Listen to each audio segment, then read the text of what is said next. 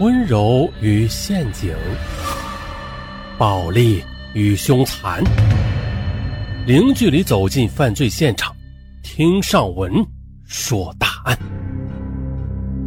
本节目由喜马拉雅独家播出。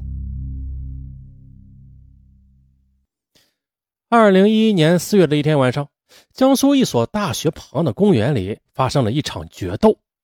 三个男生一起打另外一个男生，可结果呢？那个孤身奋战的男生却捅死了两个男生，并且把另外一个男生给捅伤了。警方调查后，惊讶的发现，这三个男生啊，居然是同一个宿舍的同学。那这亲密室友为什么会发生血战呢？随着警方调查的深入，一起把大学生宿舍当成激情恋爱赛场，最终引发血案的故事浮出了水面。李汉平出生于安徽的一个农村家庭，父母省吃俭用，一心啊只想供儿子读书。李汉平呢也没有辜负父母的期望，学习成绩一直是名列前茅。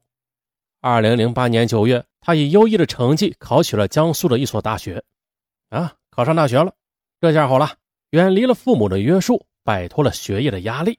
李汉平在大学校园里的生活顿时也变得轻松起来。二零零九年四月底的一天。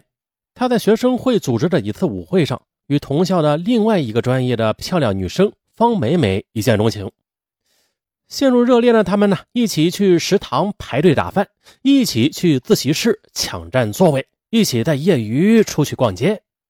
然而，这么多的一起，在他们看来啊，还是觉得在一起的时间太少了。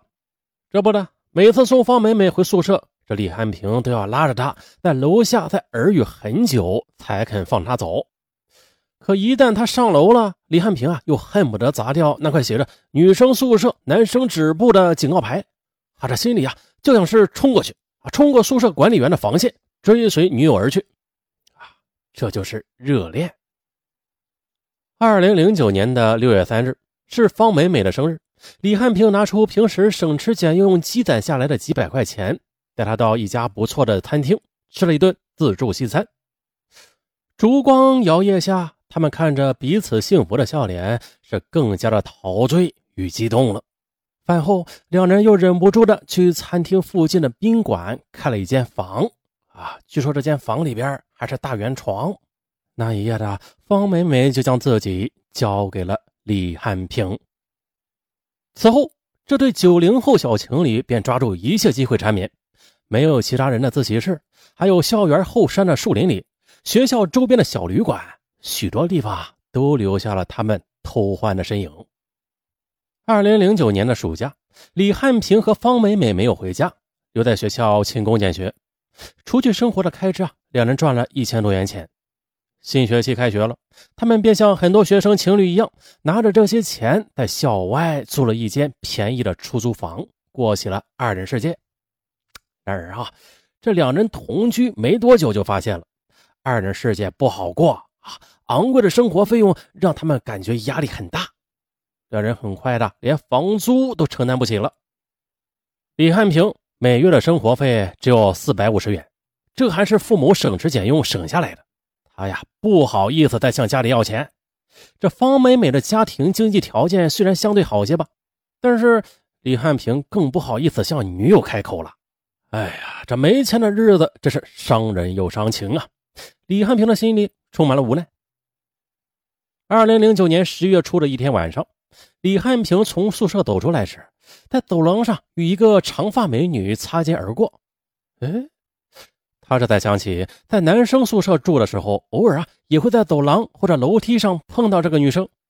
这些女生啊，都是在其男友的帮助下，躲过宿舍管理员的看守，来男生宿舍玩耍。甚至过夜，瞬间，李汉平灵光一闪：“哎呀，何不把方美美也带到自己的宿舍里住啊？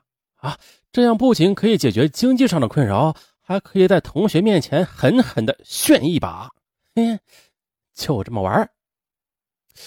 可是，当李汉平把搬进男生宿舍同居的想法告诉方美美时，方美美立即反对了：‘喂，你把我塞到这么多男生的眼皮子底下。’我这有多难看呐！可李汉平却怂恿道：“哎呀，正是因为人多啊，所以啊，才更刺激啊。嗯，怎么样？哎呀，这李汉平的话呀，竟然令方美美有些心动了。随后，方美美又向几位住校的闺蜜打听得知了，在大学校园里啊，女生住在恋爱中的男生宿舍中已经是普遍现象了。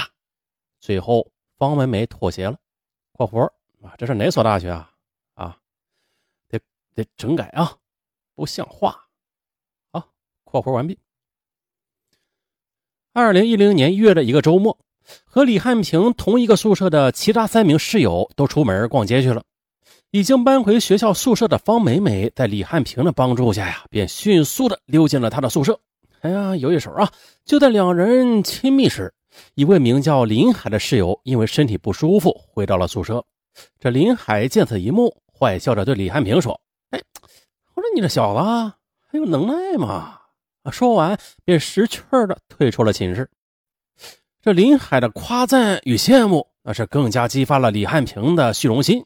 此后，李汉平多次带着女友到宿舍里边来约会。起初的室友们对他们在宿舍里约会既是羡慕又是识趣儿，但是慢慢的啊，对于一个女生频频到访男生宿舍，他们也渐渐的产生了反感。哎呀，见状的啊，李汉平从他那不多的生活费里又拿出二百元钱，请室友们到学校附近的小馆子吃了顿饭。酒足饭饱后，李汉平请室友们多多关照他的女友。啊，这室友们也是拿人手短，吃人嘴软啊，只好点了点头，答应了。啊，你行啊，小子，行，悠着点啊。啊，这事儿就过去了，好嘛。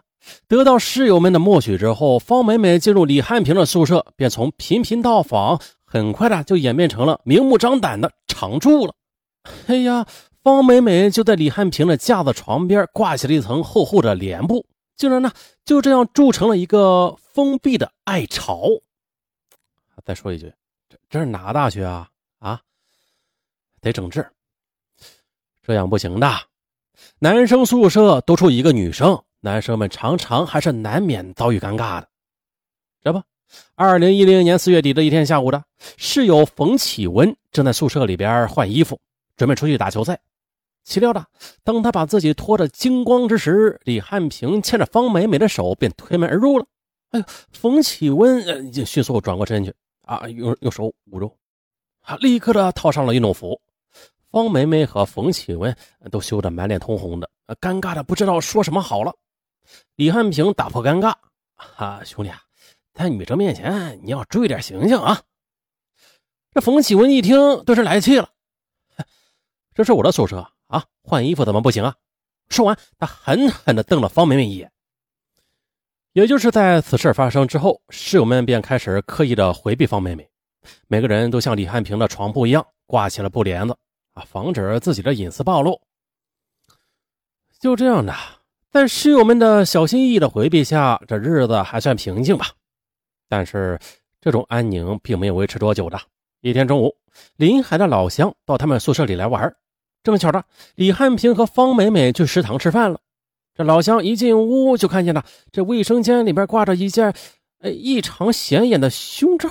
哎呀，不仅愕然啊，随即便笑着对林海的室友说：“哟，哎，你们这是谁的呀？”还蛮重口味呢，你们谁的这是？林海听后气得呸了一声：“我呸！谁玩这样的重口味啊？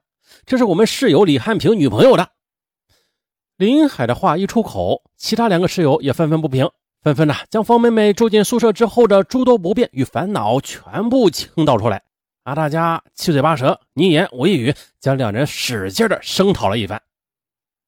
冯启文他气愤的对林海的老乡说：“哼！”这李汉平啊，有种把女生带进宿舍，却怕把胸罩挂在阳台上被别人看到。他呀，只敢挂在室内。可是这话音未落呢，只听“砰”的一声，宿舍门被人给踢开了。脸色铁青的李汉平大步走进来，啪的将手中的饭盒摔到桌子上。再看，哎呦，他身后的方梅梅也是红着脸，手忙脚乱的把卫生间门口晾着的胸罩给收下来，塞进衣橱子里了。啊，整个寝室瞬间的安静下来。